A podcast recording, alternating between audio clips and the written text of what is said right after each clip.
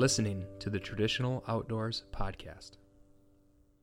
This week's episode of the Traditional Outdoors Podcast is brought to you by Everglades Angling and Eco Tours. Everglades Angling specializes in backcountry kayak fishing trips in Florida's Everglades, but also offers friendly kayak tours in Miami. Jim DeSias, the founder of Everglades Angling and Eco Tours, has been guiding in South Florida since 2003. Jim will guide you as you paddle your way through mangrove tunnels that open into hidden lakes with rolling tarpon and eager snook. Cast your line and hang on as your flower lure is attacked by aggressive snook or tarpon. This is close quarters fishing where you can often see your offering get eaten, often followed by the hooked fish going airborne. Closer to Miami, Everglades Angling offers kayak trips for peacock bass. Peacock bass attract anglers from all over the world because of their aggression and fighting ability. In the Miami Fort Lauderdale area, Jim offers three hour kayak tours that are great for the entire family. He calls these his unplugged tours, and they have become popular with folks wanting to connect with their kids or spouse in an outdoor, distraction free setting. Although close to the Miami skyline, you'll feel as if you're in a remote location with incredible bird life, manatees, and the occasional dolphin sighting. For more information, visit www.evergladesangling.org and follow Jim on Facebook and Instagram at Everglades Angling and on his YouTube channel, Jim Dusias. Now, on to the show. Welcome to the Traditional Outdoors Podcast, everyone. I'm your host, Steve Angel. I am rejoined this week by my by my good friend, Mr. Nick View, and we've got a we've got a fantastic guest this week. We've been uh, man, we've been trying to get this thing lined up for a long time. This uh, have, I've given Nick a hard time about uh, me lighting a fire under his butt to get him into fly fishing last year, but uh, a big component of that is joining us on the on the call today, Mr. Brian Flechsig from Mad River Outfitters. How you doing, Brian? I'm doing great, guys. Uh, glad to be here.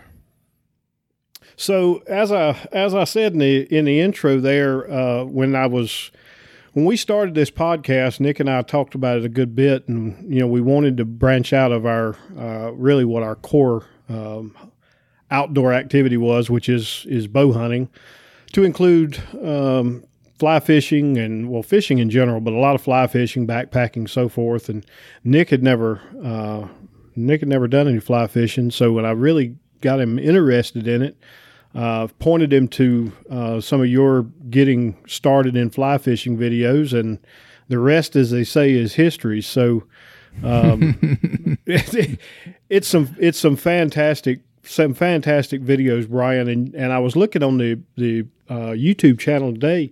You've been doing those for uh, five years now.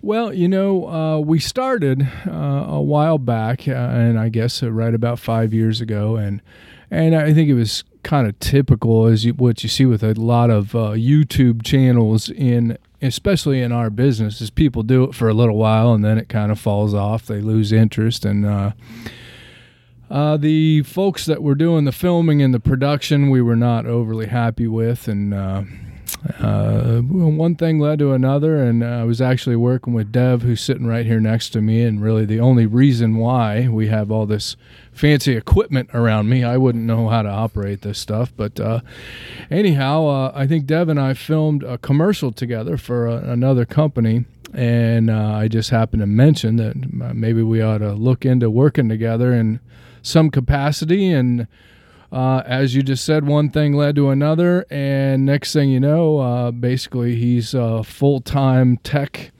guy here at Mad River Outfitters, and we spend uh, a good portion of our time filming videos. Uh, so it was really, uh, I guess, about a year and a half ago, a little more, that we really got serious about it. And of course, Dev really upped the production quality.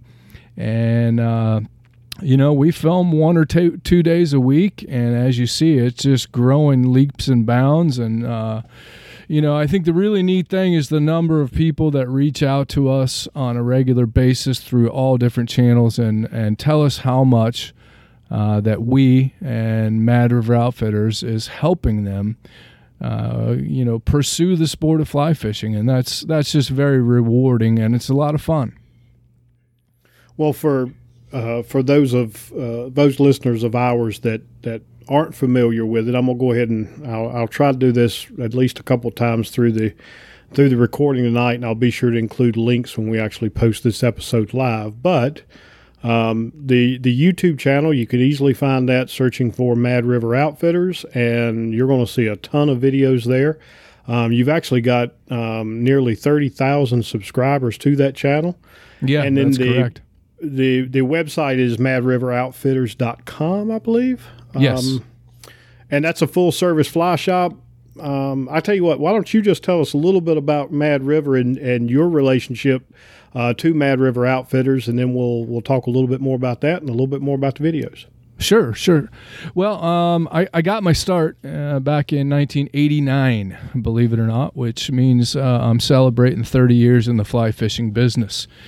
And I became a manager at age 19. I became the ma- manager of a fly fishing shop in Cincinnati, Ohio. And it was a very small shop, kind of small potatoes. And uh, after about four and a half years or so doing that, I kind of realized that this is something that I might want to pursue. Uh, basically, the truth of the matter is, is all I knew how to do was play the guitar and mandolin, and nobody was going to pay me to do that.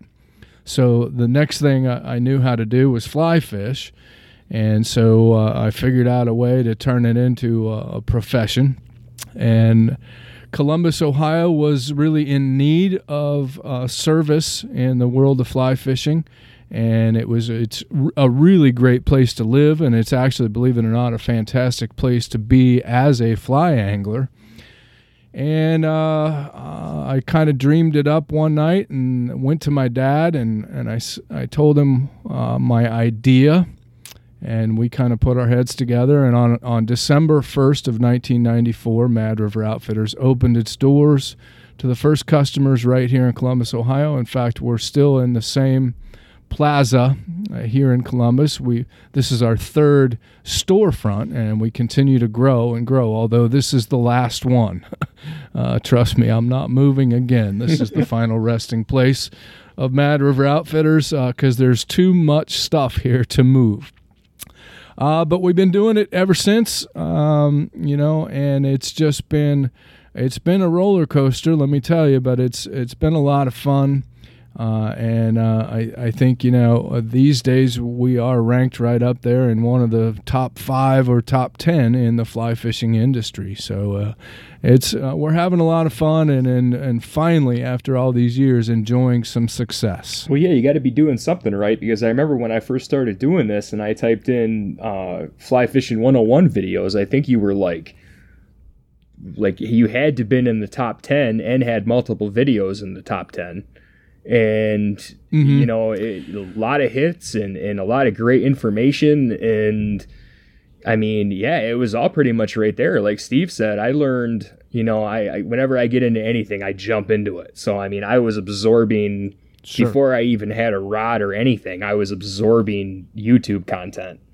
And uh and whatever articles i could get my hands on. And and you know i i think i i watched all all the beginner episodes that you guys did and um, took notes and, and all kinds of stuff. I was really nerding out about it. So, uh, yeah, I mean, the content's absolutely fantastic. And, and uh, yeah, I, I, I'm going to have to eventually make a trip to the fly shop sometime too. oh, cool. Yeah. Well, thank you. Um, you know, it's, it's there's there's really a concept behind the whole thing and i think if you watch not only the getting started in fly fishing program but many of the other things that we do is um, and I think this has really, really resonated with a lot of folks, and I hear this all the time. Um, again, I've been in the business for 30 years. I've been surrounded my entire life by the pomp and circumstance that tends to kind of surround fly fishing, and the um, you know the stuff that I saw out there wound up being actually, and I'm sure you've seen this too, Nick. That um, there's some things that you just watch, and it's it's you're more confused at the end of the video than when you started, and you were probably better off not to watch it in the yeah, first you're, place. You're absolutely right there, and. Th- there's a ton of that out there, and I, I don't mean anybody any uh, offense, but, but what we set out to do was really, uh, first and foremost, simplify things. Um, you know, one of the great misconceptions about fly fishing is that it's complicated and that, you know, people think you've got to have a PhD in entomology in order to go fly fishing and that it's going to take years and years to master the techniques. And really, it can be done. Um, basically, let me sum it up this way I, have done this on video. You'll, uh, you'll hear this on some of the videos. The first, there's three steps that you need to take in getting started in fly fishing. And the first step is you need to learn about the stuff.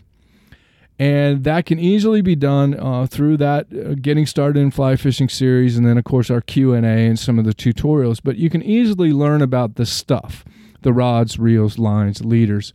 Number two, you need to learn how to deliver a fly, and that is fly casting, which is actually very very simple and can be learned pretty quickly, but usually takes some professional instruction. Um, again, not that hard, not overly expensive. And then number three, you need to tie a fly on the end and make it act like food. You need to throw it in the water and make it act like food. And voila, you're fly fishing. It's not that complicated. It doesn't have to be overly expensive. It's not the sport of kings like people have have always made it out to be. And so that's I think what we've tried to do is try to really make it accessible for the for the average Joe or average Jane. And you don't have to be super smart. You don't have to be super athletic. You don't have to be super rich. Anybody can fly fish um, and it's just not the exclusive sport of kings like it's always been made out to be. All right. Yeah, I, I hear you too. And, I, and actually, sometimes I think so. It took me a lot to get me into it. Like, and a lot of that was what you were saying. Like, I have I hadn't even touched a touched a fishing pole since I w- since I was 16 years old, and you know I just started mm-hmm. last year you know, at the age of 37. So, I mean, I, I hadn't done any fishing or anything, and I was really intimidated by it. And I just, I was like, you know, do I really want to? And it was the price and everything too, and and just the the technique and and all of it. And you know, my buddies were kind of just like, you know, we're just hacks too. You know, we've only been doing it for a while. One guy got back into it after being, you know, a hiatus for a few, uh, you know, a few years, and they're like, just come splash water and try it. You know, it, it, you mm-hmm. I ended up getting like a really cheap uh, Cabela's outfit, um, and I hit the water. Um, actually, Memorial Day weekend last year, um, and man, I had the time of my life. Um, and I even, you know, after after a little bit of flailing around, I got I caught, you know, I caught my first brown, and it really wasn't that bad. Mm-hmm. Um, and I've been on it ever since. I mean, it just it's really, I mean, nothing really beats doing it and you know, it just that's what I'm telling everybody. Just take the take the plunge. You just kind of got to do it. You know. Well, the the word you used was intimidated, and there are so many people that are intimidated by it. Um, and then also too, we take the same exact approach, the same approach that you see there on our YouTube channel and in the videos. You're gonna if you come in our store, or we even think the experience of buying from us online, which, you know, our website is really these days, for most of the people that would listen to this, our website is our store. Our website is going to tell you everything about it. And we even think that the website kind of comes across that way too. It's very easy, it's very laid back. We don't take ourselves overly seriously. And um, we try to take the intimidation out of it, whether you're watching our YouTube channel, whether you're in our store. Um, you know, we get people that come in and you can just tell that they're very intimidated and they're going to think that we're going to be uppity or hoity toity or look down our nose at them if they don't uh, understand how to properly size up a leader or how to pick the right flies. And then when you joke around a bit, um, uh, you know, make those people realize that we don't take ourselves overly seriously. There's a lot of fly shops in this country. I'll just be brutally honest with you. There's a lot of fly shops in this country that you walk in and they somehow really think that, that fly fishing really matters in this world. And it really doesn't. I mean, what I do for a living, it's not religion, it's not politics. I'm not saving babies, I'm not curing cancer. Good lord, I'm out I'm catching fish with a with a stick. With an overpriced stick. It doesn't have any bearing on any other aspect of life other than it gives me pleasure and it happens to be what I do for a living. Um, so, you know, that's the approach that we've taken is we don't take ourselves too seriously. Uh, we want everybody to realize that it's not overly, exp- it doesn't have to be overly expensive. It doesn't have to be that hard. Anybody can do this, and you just take a few simple steps. But like you said it, and you said it very well, you've got to get out there and do it. Tie a fly on the end, and also realize you're going to make a lot of mistakes. Like I said, I've been doing this for 43 years of my life. I've been doing it professionally for 30 years of my life, and I make mistakes every day. That's just a. I get in tangles, I get flies caught in trees, the whole nine yards. Everything that's gonna happen, it's it it's all a part of it, um, and, and and that's all part of the experience and part of the learning curve of it. But at the end of the day, to me, there's nothing better than throwing a fly, sometimes a fly that I tied myself, um, and being able to fool a fish into eating that. There's, um, you know, it's one of those things, just like hunting, I guess. We can't really explain to people why we do it and why we get satisfaction from it, but I do, and uh, so much so that uh, I turned it into my living. Okay, you opened a door there. We're going to come back to that. I'm going to say I've got other comments too. But I, I, you know, it, listening to you talk, Brian, I will tell you that you know when when Nick was when I was really trying to get Nick fired up and getting him, you know, get him to to at least try it. That was one of the first things that we talked about was the cost, and Mm-hmm. And I said the same thing you did. You know, you can spend as much or as little as you want within reason. Um, Yes. You know, I said there's definitely some there's some equipment you want to stay away from. You want to you want to buy something that's reputable and and you know look at reviews and those kind of things. I started out. Let me. I'm gonna back up again. You made the comment. There's a lot of there's a lot of videos out there that make it too complicated. Hundred percent agree. One of the reasons that I really really love yours, and I can't tell you how many times I've shared um, either a video or the the channel with somebody that was asking. Um, I would have give anything to have had your your videos when I was I think 16 years old and had saved my money a whole summer to go buy just an absolute piece of garbage. But I learned how to f- cast with it. Sure, sure. Uh, my my my right arm to this day is still stronger than my left because it was so heavy. Um, but I did I did learn and I did catch fish with it. But people don't realize there is a lot of really really great quality fly fishing gear out there that's that's just not overly expensive. Uh, but you just that's have to that's one of the little great miscon- that's one of the great misconceptions about the sport and i can't stress it enough and the the and yeah i'm walking a thin line here in the fact that yeah you walk in our store and yeah there's that we do have $900 fly rods we do have $800 $900 fly reels sure I've got to make a living, number one. Number two, there are people that enjoy and can afford fine equipment like that. And there's nothing wrong with that. Um, if I want to, you know, actually, uh, from time to time, in fact, it just happened today. We did a review, I think it was uh, published yesterday, on a mid priced fly reel. It's not. It's not cheap, but it's not outrageously expensive. And the people that chime in and say, "Oh my God, I can't believe anybody would pay that kind of money for a fly reel," well, first of all, you don't have to pay that kind of money, and we've made that very clear in many of our videos. That and and I've gone to great lengths to say, yeah, I'm going to review this reel, but remember that you don't need this. Um, the, but if somebody has the wherewithal to buy a fine piece of equipment, who who am I to, or who is anybody to um, to knock them if they want to own a very fine piece of machinery? I'm I'm sitting here looking at uh, Pat Kelly, who works for us. I'm sitting here looking at his fly tying vise. I think he and Dev were filming a uh, a fly tying tutorial the other day. And good Lord, I believe that this fly tying vise sells for somewhere around eight hundred dollars. yeah. Now, I tie on a vise that costs about eighty dollars, and I have since I was a kid.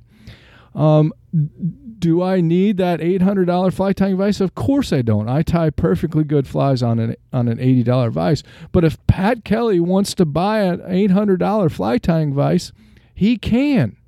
This is America. It's a free country. Sure. Um, but to get back to the, uh, I'm, I'm getting off on a little bit of a rant and a tangent there. The fact is that, yeah, there is some bad stuff out there. And one of the best pieces of advice that I can give somebody is find a reputable fly fishing store, a fly fishing pro shop that you know is not going to BS you and just try to sell you something to make a quick buck. And somebody that is honestly looking out for your best interests and the fact that when somebody comes to us and they say hey here's my budget then i'm going to find them the best tackle that i can and keep them within their budget. And i'm not going to try to sell them something that they first of all can't afford and then secondarily they really don't need per se um, that's one of the th- cool things about working at Mad River Outfitters. Nothing nothing in the store that we sell do you need. That's a great shop slogan. nothing here do you need. And uh, here's, here's what I've always told our employees as a salesperson, you are, and if you really think about this, as a salesperson, really what you are is a problem solver. When you really look at it, okay, let's say a car salesman you walk into a, a car dealership and you have a problem. You need a car. You walk into a, um, uh, you know, a, an appliance store, and nobody just goes out and buys a washing machine just because they're in the mood for buying a washing machine. They're going to buy that washing machine because their old one crapped out on them and they have a problem now. They need to buy a washing machine because the one they have is broken. So when you or I or uh, any of us walk into an appliance store, we're not overly thrilled about having to buy a washing machine. Let's face it. That's not something I do just on the weekends for fun. But when somebody walks into Mad River Outfitters, their problem is they want to buy a new fly rod. They don't need to buy like they needed to buy the washing machine, but they want to buy a new fly rod and what a or a new fly reel or a new fly line or they're looking for the latest greatest fly. None of that do they need, but how cool is that to be able to live in a world where people are shopping because they want and not need. So uh, greatest sales job in the world, if you ask me, and we're honored to be able to that's do a, it. Yeah, that's a great uh, slogan for our podcast too. There's nothing here that you need. uh, nothing here you need, and and really none of what we're talking about is overly important. Like I said, we're not we're not saving babies or curing cancer. We're talking. And you know, you can you fishing. can tell that right away when you go into a shop too. Um, you I usually know within a couple minutes going into a fly shop whether I'm going to like it or not.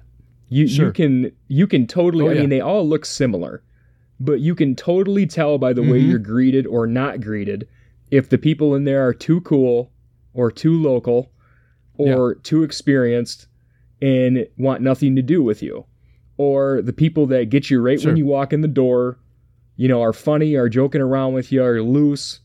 You know, want to know first. They want to know what you are looking for, and then then Right. they'll the way they show you an alternative to it is way different than you know well you could do that but if you want to do it that way but if you want to catch fish you should probably do it my way you know and there is it, it's so funny how that exists i don't notice that as much in hunting stores or normal like pro shops but when you go into a fly shop it's so easy to tell like what kind of Yeah. what kind of um what kind of atmosphere you're going to have i mean i was just even just being in grayling michigan a couple weeks ago um in the different shops i went into i knew which one was my favorite immediately like you could just tell which Mhm. one it was and they all had the same stuff Yep.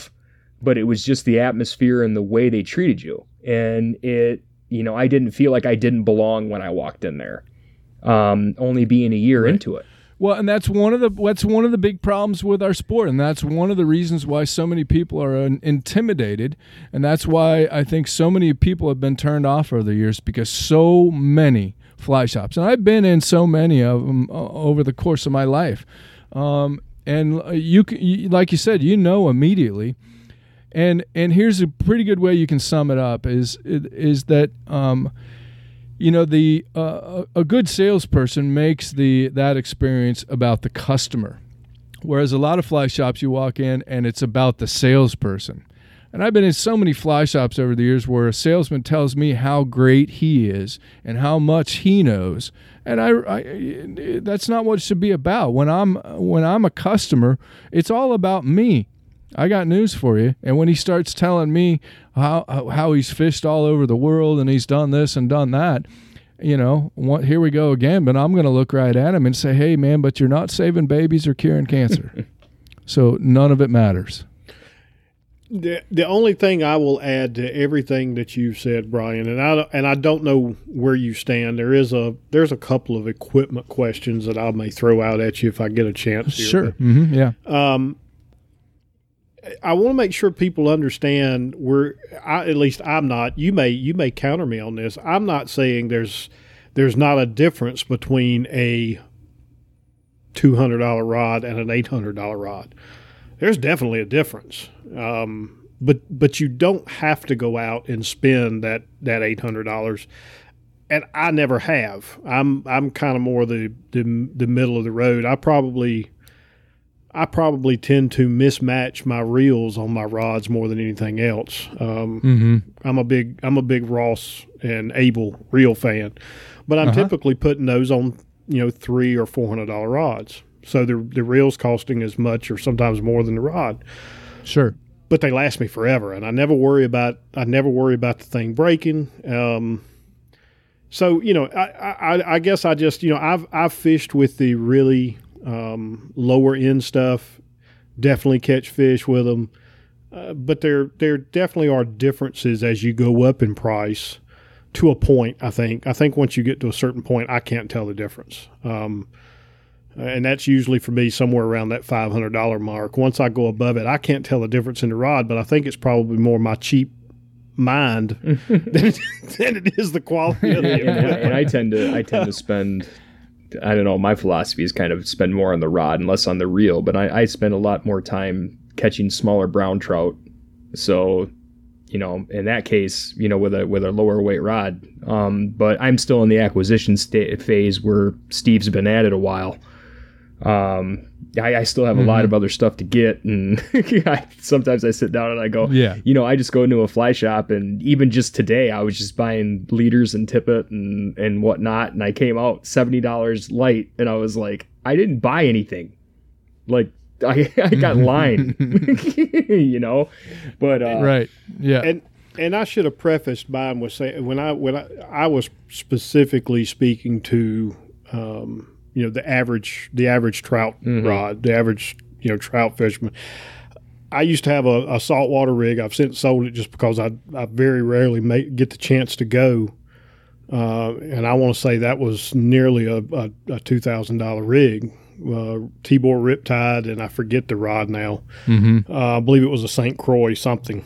Um, But I'll tell you, you hook into a big sheep's head with one with a uh, you know with a with a fly rod in your hand, and you're you're happy you've got that more expensive rod. Um, that was about the, the the most fighting fish I've ever had on a fly rod in my life. Um, You know what? I love catching those things. Uh, I, I've got a fly that I developed for fishing down in Louisiana, and uh, and it's it's become known as the sheephead killer down there. what is it? What does it mimic? Uh, a little crab. Yeah, in fact, it's uh, in fact, I did a YouTube video on how to tie. It's called the plantation crab, and uh, it it is not only a redfish killer, but sheepshead love it. Um, it's it's and in fact, uh, I've I've kind of developed a little reputation for catching sheepshead down there in Louisiana, which is one of my favorite places to fish. They are a lot of fun, and I'll be honest, they they ate a lot better than I was expecting. Oh yeah, yeah, you can get them to eat The table fare on them's fantastic. Yeah, people talking about them being overly challenging, but you you can get them to eat.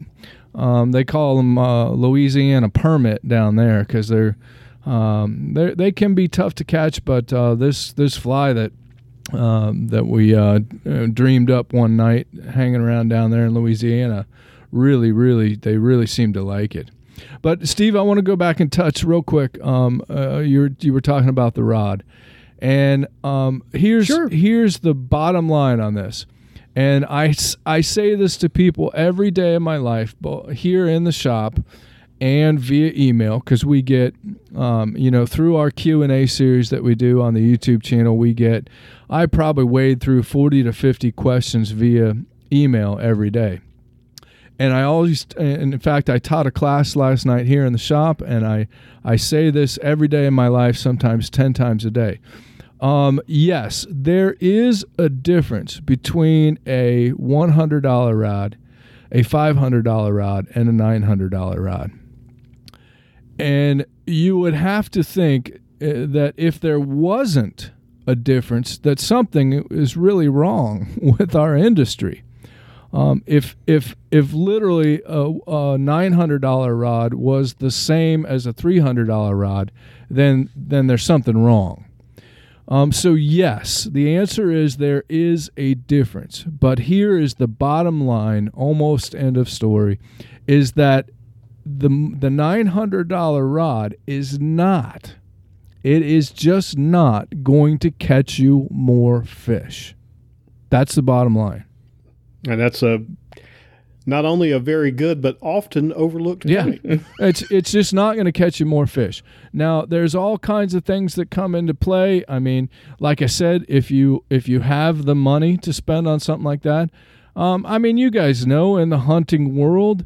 I mean, uh, you know, uh, and and forgive me, I don't know that much about bow hunting, but let's say a fifty dollar bow is not necessarily. It's still going to shoot an arrow and it's still really up to you to aim and release and to do all the things that that a hunter does.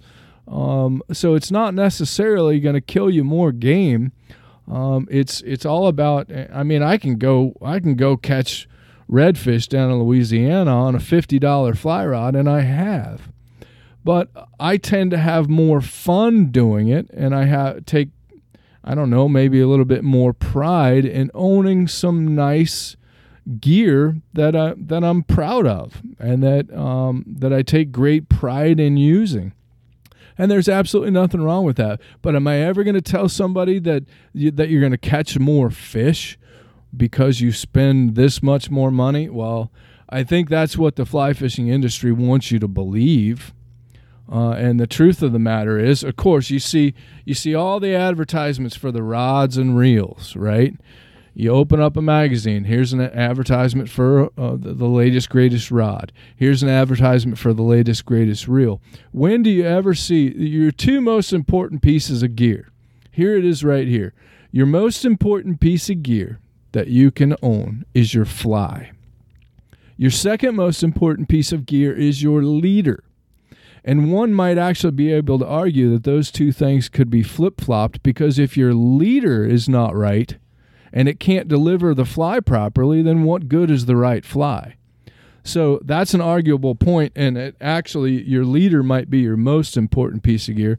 But I think you guys get the point that it's all backwards. The fly fishing industry and um, most of the literature and most of the salespeople out there have it all backwards in the fact that your most important pieces of gear are on the other end of the line.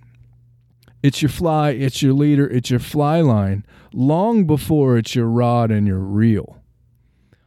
If somebody takes a $900 fly rod and they have no idea what leader they're attaching to the end, well, they just wasted $900 on a fly rod. Whereas a $50 fly rod with a good leader and a good fly, well, I can, that dog will hunt. I can fish that. But the reverse is just not true. So it's it's really almost like everything's backwards in the world of fly fishing. And again, back to one of the problems and uh, why a lot of folks are intimidated by it because that's what you see in the magazines, that's what you see in advertisements and and on uh, TV shows. It's all about advertising the rod and reel, and those are two of your least important pieces of gear. Well, and I'll be honest, Brian, I'm sitting here listening to everything you're saying, and you know, a lot of it I have to equate to just good old male ego sometimes. Um, Oh yeah.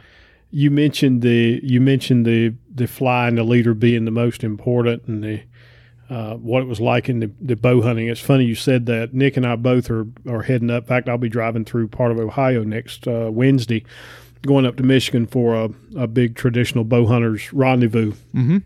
in Michigan. And one of the uh, officers from that organization was actually uh, tra- tragically killed in the line of duty uh, this past winter Oh man, sorry to hear And- that.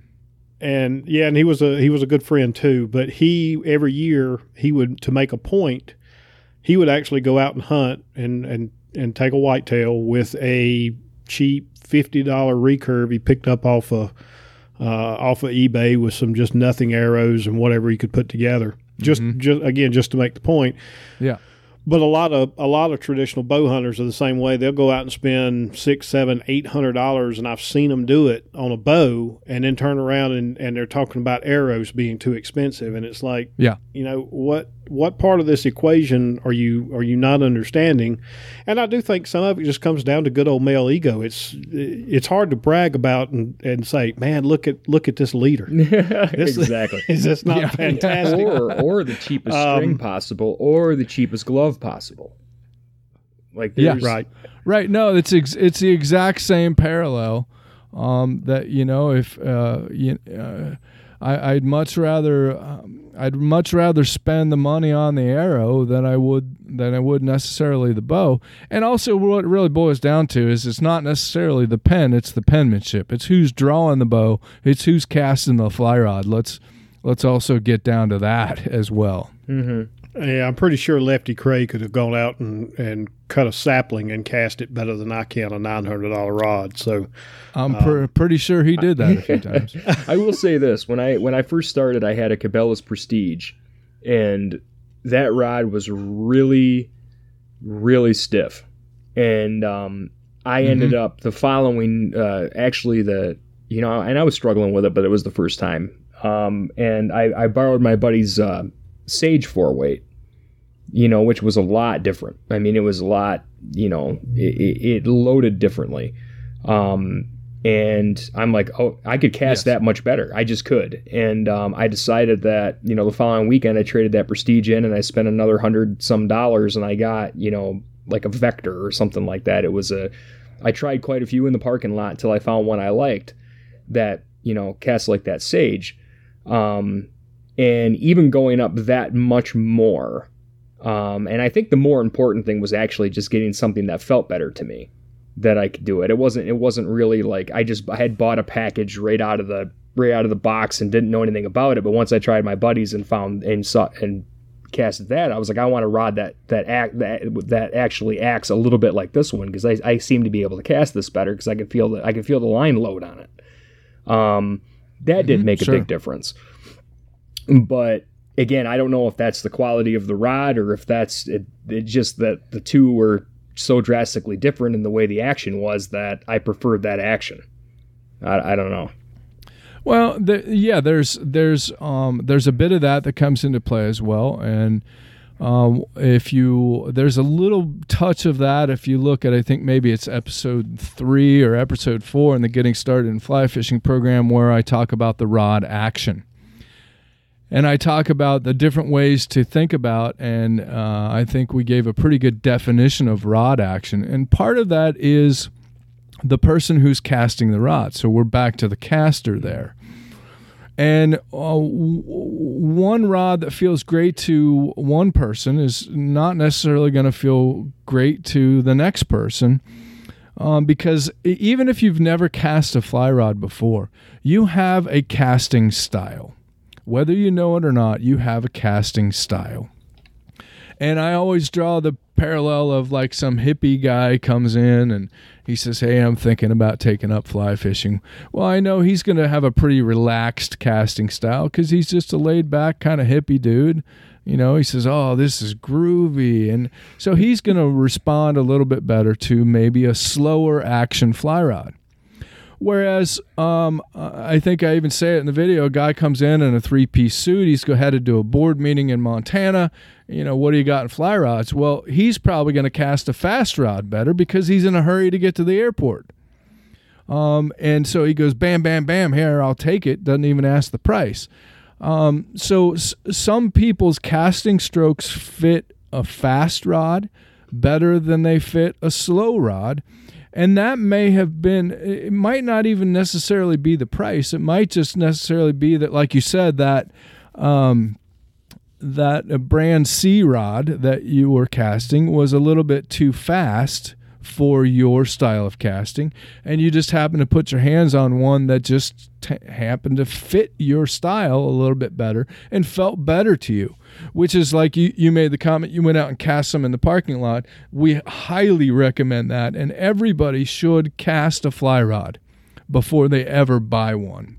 And you should cast several of them because you're going to find one that suits your casting style. I, I totally agree, and and that's you know I actually thought that I would want a faster action rod because you know I've been an athlete all my life, and and you know I figured that I'd really try to power it out there, you know. Um, and I, I still fight that sometimes, but it's funny. I've actually been graduating or gra- gravitating more towards the, the medium, slower end of the spectrum, um, just because I can feel a load at the top a lot better. It's easier for me to feel a Yes. load, and because wh- what I usually do is I prematurely come forward and um, like I'm throwing a baseball because I did it all my life, you know, come down hard with it, you know, and try to force it out there. Yeah. Um, but you know, so that kind of stops me from doing that. It kind of slows my cast down a little bit, and I Right. know if I don't feel that flex, it's not back there. So it, it was it was a it was a cool realization, and and actually one of the shops I went to, you know, had given me like it was like a T TFO or something like that, and it was a it was a one of their really fast action rods, and I just I could not get that thing to do like anything. Um, you know, I was I was just you know, it was weird just to have that little flick at the top and watch the line go sailing out there. Like I'm like I don't feel like I'm doing anything, so I would I would really Yeah. power my arm down on it. But it, it's funny how you and I I never would have figured that out. You know, maybe the first time I went to the fly shop, had I had enough confidence and and it wasn't insecure and would have just done that, I probably would have you know saved myself some money and learned that quicker and probably two weeks ahead of time. Uh, but there Sure. was no way I was going to go out in the parking lot and flail away in front of everybody and God, you know, before without knowing what I was doing. Well, and and here we are. We're back to the to this uh, point that uh, every uh, folks out there should find a fly shop that they're comfortable with, they're not intimidated by, and that they know that their their focus is to help, and not just sell them something, but to help.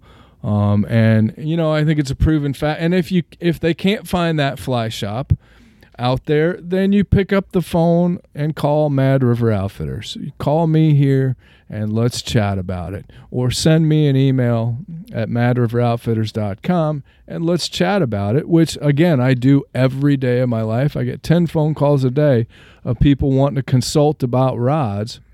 Um, and then I, I try to encourage them. And even if I have to send somebody a rod and I say, okay, try it. And then if it doesn't fit you, then call me. Let's send it back and let me send you this one. Um, that, uh, yeah, absolutely. Casting a rod is going to make a difference. And I've seen so many people that cast those super fast, what's so called high performance fly rods, and they can't make them work because they just can't feel them. And um, I think a lot of people uh, just have the wrong idea of um, you know of what fast and slow rods mean as far as casting and or fishing goes. So once again, try a fly rod before you buy it.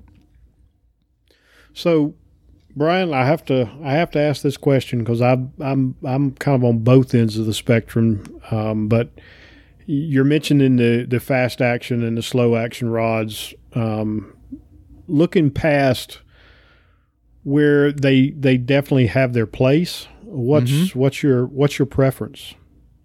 Are you a fast action guy or a slow action yeah, I'm, guy? I'm I'm more of a fast action uh, rod guy. Um, you know, I fish a lot in the saltwater. Um, I usually spend about a week a year down in the Amazon uh, jungle chasing peacock bass. Um, and these are all uh, hosted trips that we do here through the shop. I rare I rarely get to go fishing for myself, but um, I'm, I'm when I go to these places, I'm hosting a, a group uh, trip that we run here through the shop. So most of that stuff that I'm doing is going to be fairly well suited for a faster action rod. I'll also say that the other the other thing is that uh, I've spent a lot of time in my life um, studying fly casting with really two of the greatest of all times. And I, I was very lucky in the 90s to uh, spend some time with Lefty Kreh himself. And, you know, at the time I was probably still in my 20s. And you can imagine a kid in his 20s and you got Lefty Kreh uh, standing right next to you. Uh, believe me, I soaked up as much as I could out of Lefty, and I learned a lot about how to properly operate a fly rod. And then the second person uh, who has been a, a, very close friend of mine for many years, um, uh, we filmed quite a few of the Walker's Cay Chronicles for ESPN, uh, and that's Flip Pallot. In fact, you can go if you go to flippallot.com, his website. We pretty much run that here through the shop, and Flip has been a mentor to me and a very close friend of mine for many, many years now. And there is no better fly caster alive today than Flip Pallot. And I've learned so much from him about how to properly operate a fly rod, which is virtually opposite of almost anything that you might see out there. Um, uh, but that's a different topic for a different day. And trust me, we've got some YouTube videos coming on that. But I learned so much about how to properly operate uh, a a fast fly rod that uh, you know I'm not bragging. Uh, this is what I do for a living, but I can make a fast fly rod work. Whereas Nick, when you mentioned that you come forward too soon, and most people do, in fact, 99% of the people that I teach in classes or private lessons, they all come forward too soon. Many people don't ever realize that they're doing it until they get some professional help. But if you come forward too soon with a fast fly rod, it's completely out of the equation. You're not even bending that rod if you come forward too soon. Whereas with a fast fly rod, you're, you're going to you're going to stop the rod, which forms the loop, and then you're going to actually drop it backwards. You're going to drop that tip backwards, and you're going to do this. Yes, I'm about to say this by breaking your wrist. How many times have you heard people say, "Don't break your wrist when you're fly casting"? Yeah, I've heard it. Um, Flip Pallot's.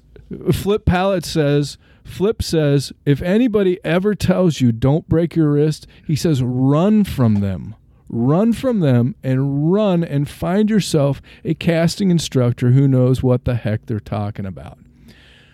And uh, we call it here. Remember what they taught you when you were a kid in kindergarten if you ever caught on fire? Stop, drop, and roll. Remember that? Stop, drop, and roll. And that's what you need to do with your fly cast.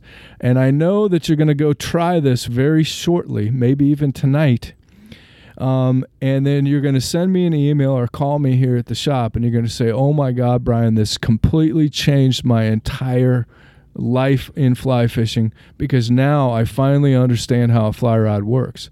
But real quickly, and we're going to be explaining this further on the YouTube channel, and I think we've touched on it a few times on some of our Q and A's. But you're going to stop the rod, and that's what mm-hmm. forms the loop, right?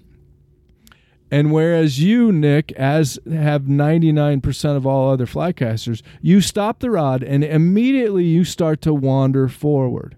The industry calls it creep. Well, instead of wandering forward, I want you to try this. You're going to wander backwards.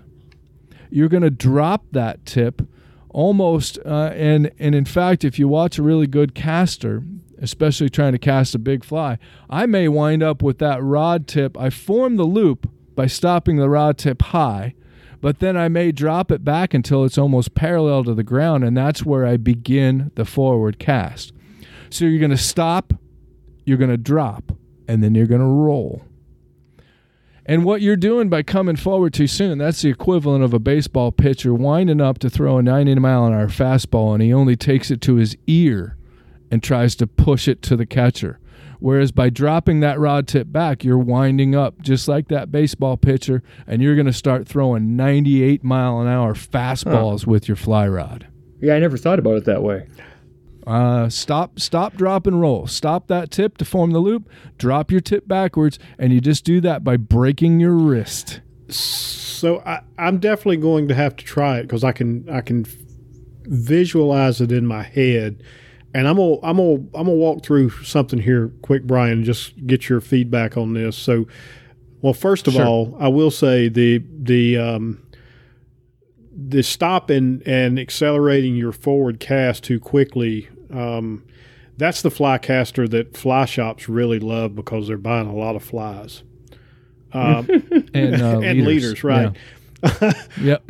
but so I have, we had, and I, I, I don't know if you know Cameron Mortenson or not. Um, we had him on the uh, yeah, I know of the fiberglass yes, manifesto. we had him on the show Yes. a year ago. And Mm-hmm. um, after that, I actually went out and bought um, a a fiberglass rod, and I've I'll be honest, I've really kind of fallen in love with them. I still got some of my, my graphite rods, but I I really like the the certain things about the fiberglass rods, and one of them is actually somewhat related to what you were just saying. I don't feel this as much, and it's probably my poor casting uh, with the graphite rods as I do with the with the fiberglass. But when I come into my back cast, and and part of it's just feeling that rod load, I'm not I'm not dropping like you were talking about. But what I am doing is when I mm-hmm. reach the back of my back cast and I stop, I actually wait till I feel that line tugging, letting me know that it's reached the back of that back cast and that's kind of mm-hmm. like my psycho trigger to to start my forward cast. But I've got to I've got gonna have to try that. Actually, let my hand drop or my wrist break and drop just a little bit on the back end because I'm not doing that. Um, but I have noticed that if I wait for that tug, that I can definitely feel more in the fiberglass rods. I'm not getting as many wind knots and those kind of because I'm not coming forward too soon. Uh, uh, the rod's telling Sure, me when sure. to start that forward cast. And it's quite a bit easier. You're right, Steve. It's quite a bit easier to feel that with the fiberglass rod or with a slower action rod. Okay.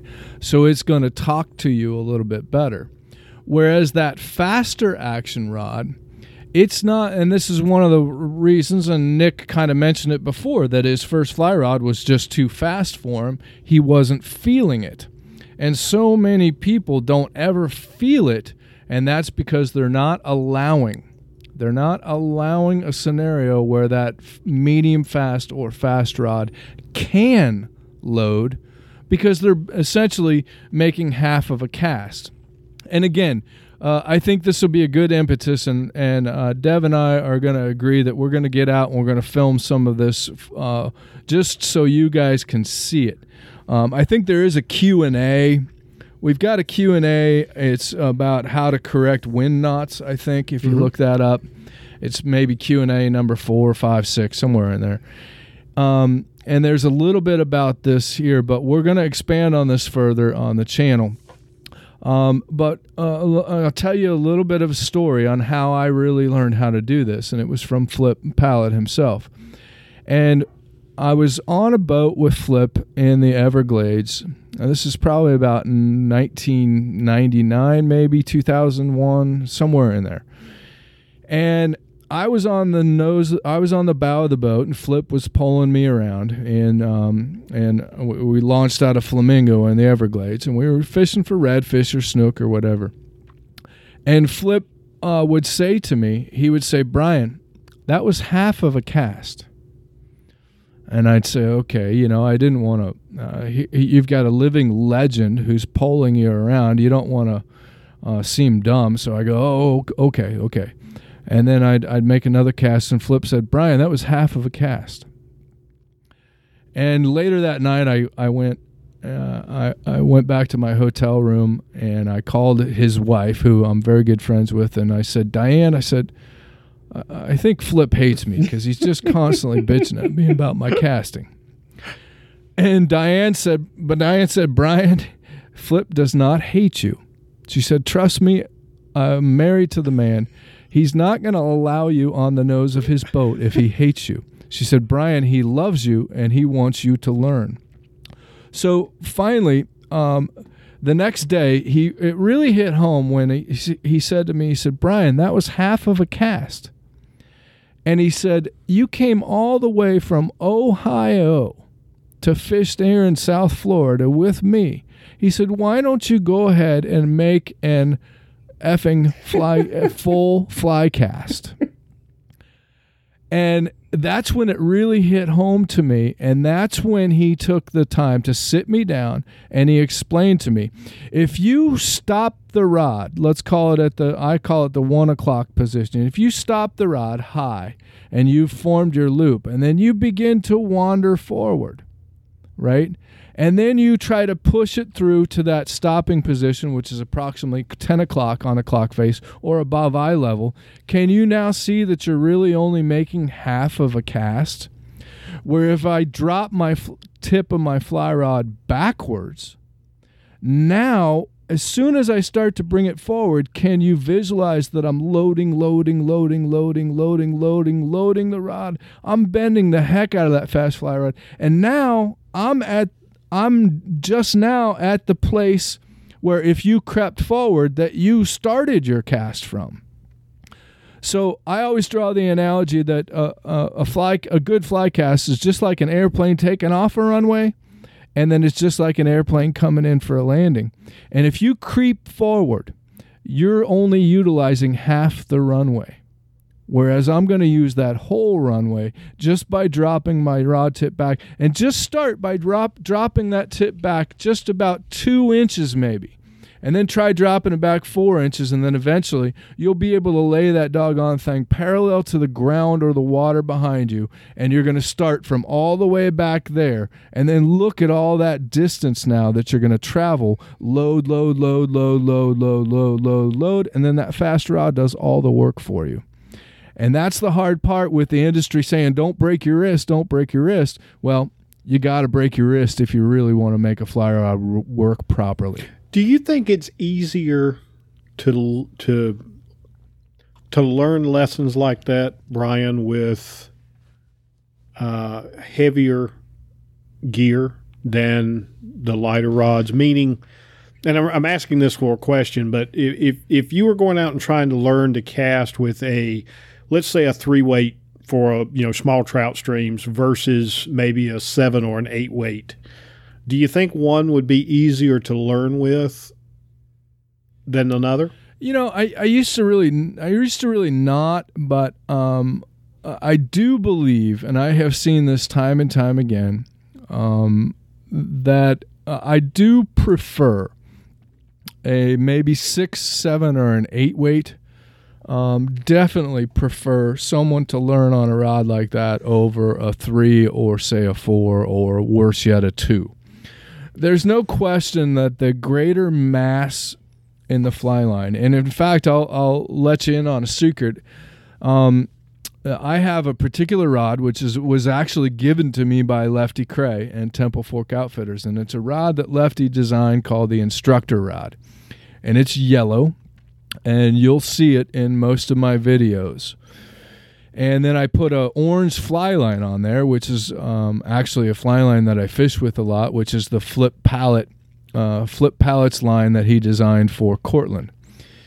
And so uh, the rod's bright yellow, the line is orange, so that my students can see it, so you can see it better on video.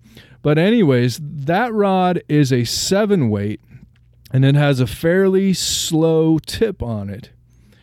And then I actually overload it with an eight weight fly line. And I just time and time again for the past ever since I've I've owned that rod, which is about probably about ten years ago or so, um, that it was given to me. And uh, time and time again, I'll have people that have an eight and a half foot four weight. They can't feel it load. I put that rod in their hand, their eyes light up. All of a sudden, they can feel it load. They start casting. And then 20 minutes later, we go back to their four weight, and bada bing, all of a sudden, they can cast that four weight because they learned what the tip of the rod is designed to do, and they become better. Um, so absolutely, I I really do think that um, having more mass in the line, and even um, if you can find a shop or an instructor that can overload a rod. Now, I'm not a big fan of overloading or overlining when I'm actually fishing. I'm a big proponent of the fact that a six Sage or Scott or Loomis, they call it a six because it's a six. And that's the line you should put on there when it comes to fishing. But for teaching, I have definitely found found that overloading a rod um, is really a great way for someone to really, really learn what the tip of the rod does, and to help learn that the fly rod does most of the work in conjunction with the line and the leader, and not you. And the- reason I asked that question is um, I mentioned that I had the nine weight, which I've long since uh, gotten rid of. But uh, when I I took a break from fly fishing for several years, mainly because I was I, I, I moved, I got remarried, was trying to uh, build a new career, et cetera. And, and when I got back into it, was actually about the time that um, TFO. In fact, I believe it was the year TFO was launched uh, and I've still got a, a, a TICRX five weight.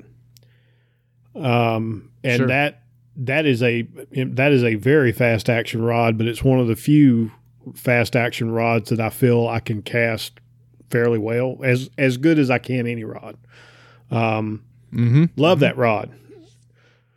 Yeah, I've got. I actually still have a couple of them too. Uh, but when I did try, because I fished, uh, I'm getting ahead of myself.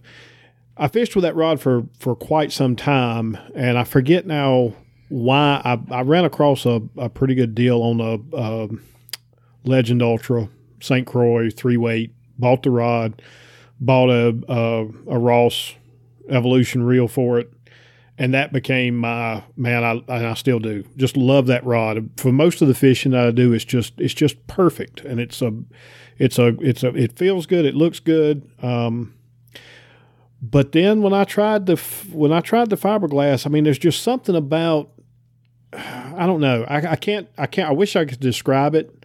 I go back and forth between that three weight and a, another three weight uh, fiberglass and I have a hard time choosing between the two as far as which one I, I really like the best.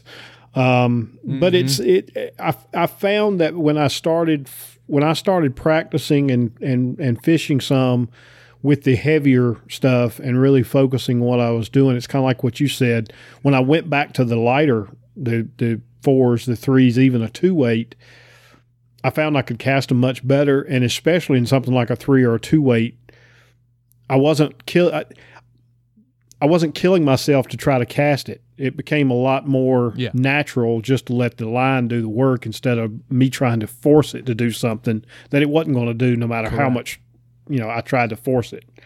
Uh, so Yep. No, I think, uh, and especially, and here's here's a kind of a psychology uh, portion of when I'm teaching somebody is if they've got like a three or four weight, or sometimes even a, uh, a medium or slower action five weight. Um, I'll, I'll put them on a heavier rod, and then teach them how to form a loop. They really get the feel for it like that, and then you put that four weight back in their hand, and I and I say to them, "Okay, guess what? Now you get to do a lot less work." And if you get that point across to somebody that okay, this is going to require very very little effort um, to make this happen, and then all of a sudden that light bulb goes off, and they start utilizing once again the tip of the rod, because I'm a huge proponent of the fact that, the, uh, of course, um, it depends on the action of the rod as well. When you start talking about fiberglass rods, you may cast, you may make the cast with that full rod with a slow action fiberglass. But on a medium fast or a, and a fast action rod, it's really just the last six inches of the rod that forms the loop and makes the cast. Um, but if you, yeah, it's absolutely if you can teach somebody that and then uh, have them back off and let the rod do the work, it really works wonders. So, Brian, you're you're obviously very passionate about the educational side of of of your your life's hobby. Let me put it that way. Your your your life's hobby that you turned into a business. But I do want to spend a little bit of time before you know we we get to the end of this. You know what. Uh, what what do you like to do when you go out there? So you know, is there is there certain species of fish or certain rivers or streams that you like to pursue? I mean, you know, tell us about take the guiding part aside. When Brian gets the chance to go, what what lights Sure. your fire? hmm You know, I, I've been getting that question more and more. The older I get, and the more uh, I think mm, exposure, and I, I guess you could call it respect, um, that we na- we've been able to get, and and that's a tough question. Let me go back to the fact that uh, uh, thank you for saying that. I'm glad that our passion shows, and it's not just me. It's uh, everybody that works here at Mad River Outfitters. Ryan, Pat, uh, the other guys that you see on the YouTube channel, even uh, you know. Um, uh, Linda and Judy and Christina and everybody that works here, and even Dev has a lot of passion for making the videos because he understands the magnitude. But I've always said that education is the cornerstone of our business. And I think that's really what has set Mad River Outfitters apart over the years. You see a lot of fly shops out there, and they don't offer any types of classes. I, I, I just could never understand that. I mean, I teach two, three, four classes a week. I teach schools on the weekends. Um, we are constantly teaching, teaching, teaching. That's what we do. Um, and uh, and I'm glad that it shows. And uh, of course, it shows through our YouTube channel. Um, yes, we have a passion, and we have a passion for teaching people the right way, or I guess what we at least consider the right way. Um, so I get that question a lot uh, these days, and you know when it really comes down to it, I'm gonna have to give you a couple of answers because it's almost like trying to. Uh, it's almost like asking a father of five, you know, who's your, who's your who's your favorite kid? Which one is your favorite? And really, when it comes down to it, if I had just a week left in my life to fish, it would certainly be in a saltwater fishing destination.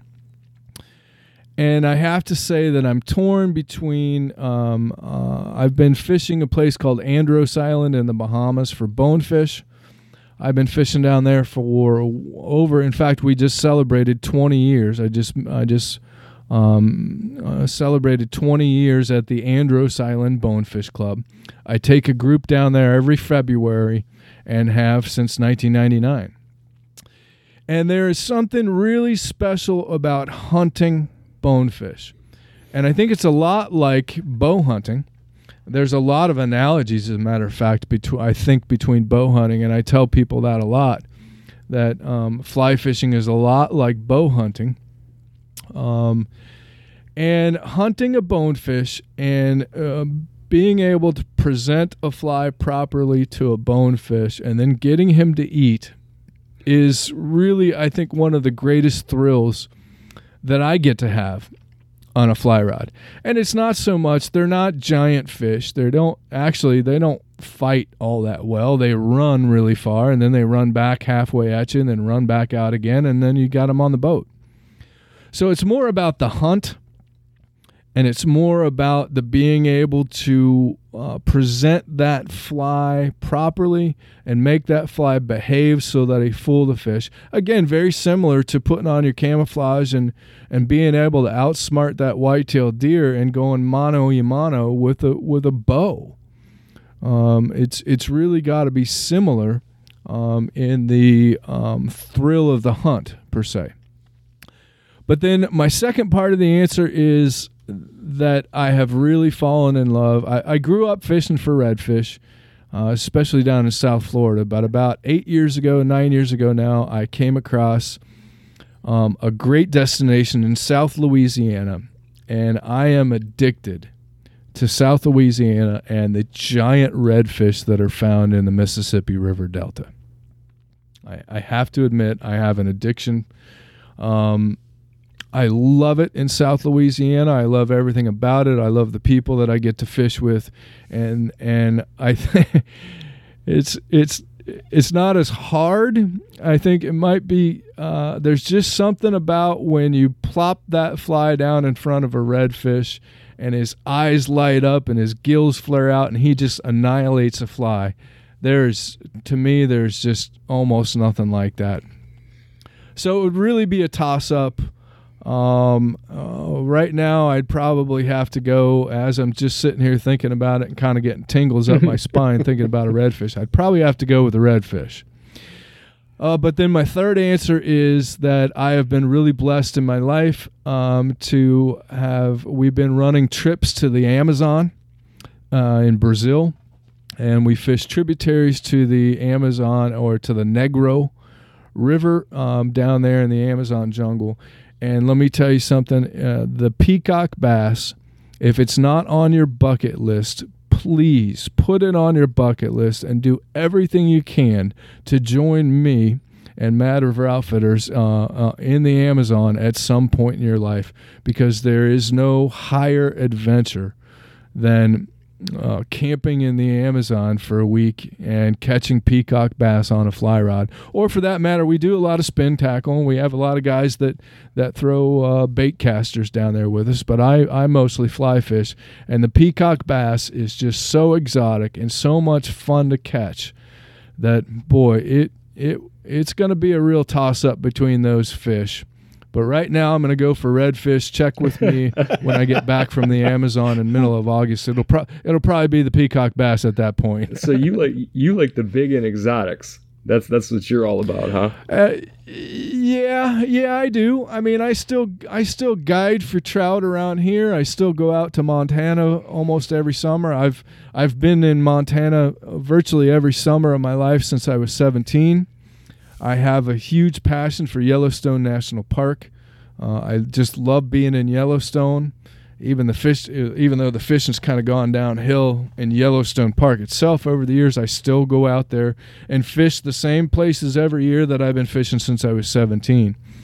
So, I mean, I still enjoy catching trout and I know this will probably offend a lot of people, but uh, trout are relatively easy to catch in comparison. yeah. nah, i know. Uh, I'm going to offend some people by saying that, but they, for the most part, they're relatively easy to catch. Um, and yeah, I like throwing eight weights, nine weights, ten weights. Um, I love being on the nose of a boat um, and in the Amazon, in the Bahamas, and in New Orleans, uh, I'm fishing from a boat. Um, I just love the gear. I love the the salt water. I love the uh, the weather. Um, I just can't say enough about it. I'm not a huge fan of putting on waders if I don't have to. I like jumping on a boat and spending a day on a boat with with a client who's there on the trip with me, and uh, it's just real special to me, and that's that's really what I prefer to do. You know, I, maybe that's part of that. You're not the only person that ever says that. Most people I know that um, fly fish that I've talked to actually have, you know, once they've gotten into a steelhead or, or once they've carp fished or once they've they've just gotten into bigger fish, have have said, you know, I, I, I like I love trout, but once you hook into something like that, it's really hard not to just want to do that you know? Mm-hmm, mm-hmm. so yeah i don't think you're offending anybody. I think you know and part of me part of me makes me think that you know is that a phase is that like a phase in a fisherman's life too? Like if you're you know around fly fishing as much as you are and you've fished as many years as you have you know you're you're kind of not on to bigger and better but you, you're having you're able to have more experiences you're having more experiences Whereas somebody like me who's been doing this a year, I'm thrilled to go out and catch a trout that's, you know, 11, 12 sure. inches. Or I'm thrilled to catch a trout that's six to seven inches, you know, mm-hmm. and, uh, but no, I, absolutely. And there's, and you have, the, you have those phases and you've always heard the, you've always heard that adage that the first phase is you want to catch a fish. And then the next phase is you want to catch a lot of fish. And then that third phase is you want to catch a, the biggest fish. Um, and then, then I see that that can kind of hold true for a lot of folks. And I'm not so sure that it's because bonefish aren't necessarily all that big. I mean, we catch a lot of four to six pound bonefish. Um, I've caught a handful of them in my life over over ten pounds. Um, now the redfish that we catch in New Orleans are just behemoths. They're just big apes of redfish swimming around in the water down there. That's ridiculous. And even you know, to me, a peacock bass. I mean, I've caught a few peacock bass over 20 pounds. Um, I've caught a handful between 15 and 20. But even if you're catching a six or an eight pound peacock bass, I mean, it is just one voracious predator. And, you know, it might not just be the fish. Like I said, it might be. It might be the process, if that makes sense. Um, it might be the entire process of um, building a good saltwater leader, of getting my my my gear together, and then um, you know it might also be part of, partly the people that I'm the people that work at the lodges where I've been hanging out for 20 years and 10 years and and what have you. And it might have it might be more than the fish. You know Izaak Walton had that famous quote. He said most anglers go through most of their life never realizing that it's not really the fish that they're after. And I think that's a great quote, and I've always kind of thought about that. I, I think it's more the process, and it's more um, having all my tackle, uh, my hooks sharpened, my leaders in good shape, my my pliers on my hip, my sunscreen's on, and I've got my buff over my head and protecting me from the sun, and then it's game on. And the, the catching the fish is just the icing on the cake. To me, it's the process, it's the hunt, it's the preparation. Um, that that all adds up to to make it that uh, that really special experience. And and believe me, it's um, I'm a very very lucky person, and I count my blessings to be able to do those things professionally, um, and to share it with the really great customers and friends our friends are more, or, or excuse me, our customers are more than just customers; they're friends, and um, I have a lot of people that have been traveling with me for 25 plus years. Brian, you've been uh, have you been have you been spot listening to some of our previous podcasts? I have to admit, this is. Uh, I have to admit, this is the first. Pro- I think this is the first po- first podcast I've ever done, and it would be the first one I've so ever listened. the reason I asked that, it excuse me, I'll have to edit that out. Um, the reason I asked that is that's really kind of our almost like our tagline is that um, mm-hmm. we're out there for the experiences. So yeah. Sorry, I don't know We what had, happened to my uh, throat here, but um, we used to say uh, we used to we I think you got all choked up with what I yeah, was you know what? I think that that's probably it. I, I probably you probably got me all Yeah. choked up, but uh, and, and Nick's getting ready to say this too. But that, Yeah, yeah. yeah. Go ahead, Nick. go ahead, Nick. No, I was just gonna say we used to have. Uh, I mean, our, our we kind of adopted hunt the experience is kind of our thing, and lately I've been I've been Mhm. adding you know fish the experience because I, I think that Yeah. you know it, it, really the way you're talking you sound like you're definitely a kindred spirit because that's that's what Mhm. we that's what we believe in very strongly, and uh, and pretty much always have. That's kind of what we're about. Um, the people and, and the places and, and just just being in the moment kind of stuff.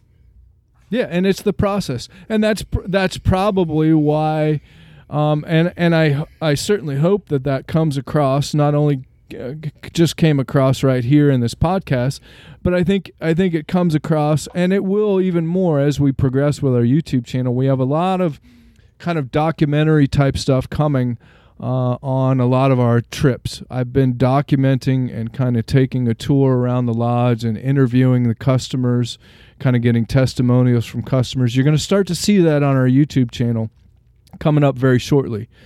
And um, so I think that's uh, that's maybe why you guys were drawn to our YouTube channel and drawn to me and Mad River Outfitters to the point where you wanted me have on have me on as a guest because I think that it's it's not just and just like here in the store, it's not just about making a sale. I, I don't want to sound uh, whatever here, but I'm, uh, Mad River Outfitters is a pretty doggone successful business right in today's day and age. And I'm not that hard up that I just need to sell you something just to sell you something to make a quick buck. That's not what this is about. I'd rather not sell you something today and earn your trust and earn your business moving forward because it's about the process. It's about the process of educating you, about helping you along at your budget. And it's the same thing when it comes to trips. It's not, I mean, we, uh, our last trip to New Orleans, we didn't catch that many redfish, but we still had a heck of a time. It was one of the best trips I've ever been on, and I think I caught f- five or six redfish, if that, on a fly rod. Uh, we caught some on spin tackle, but the fly fishing was horrible due to the fact that they had five foot extra water in the marsh than we're used to. Um, but it was still one of the best trips I've ever been on. And part of that was, again, the process, the food, the place, the people, the customers, the guys that we get to spend time with. So it's it's not all about the fishing. It's uh, there's way more to it, and I love that. Fish the experience. That's great. I might steal that from you, Nick. I probably stole it from somebody else. I didn't bother. Well, there to you see go. Well, else then it's used showing up in a YouTube video here in the next week.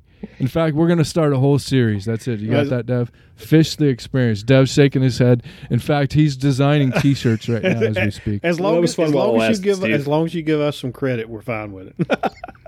We're definitely going to give you guys some credit, and uh, you have my word that I will uh, I will uh, get over my um, tech, technological um, uh, hindrances, which uh, I'm not a real big computer guy or social media guy, but um, I will, I will, I promise, go back and listen to some of your podcasts because uh, I sure have enjoyed spending the time with you guys here. And and Brian, we've really enjoyed having you. I know we are kind of getting up on the, the end of time, and we, we need to we need to end this on time so that uh, you can make it home and, and make dinner at eight o'clock, like you you made sure you told us right up front. So obviously, Well, you know, I am a fisherman, and I always there's always that when I tell her that I'm going to be home at eight o'clock, she knows that that means about eight thirty, quarter to nine. Ain't that the truth?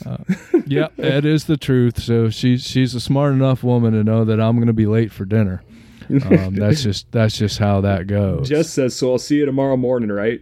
That's basically how that works. Especially if there's yeah, a hatch. exactly.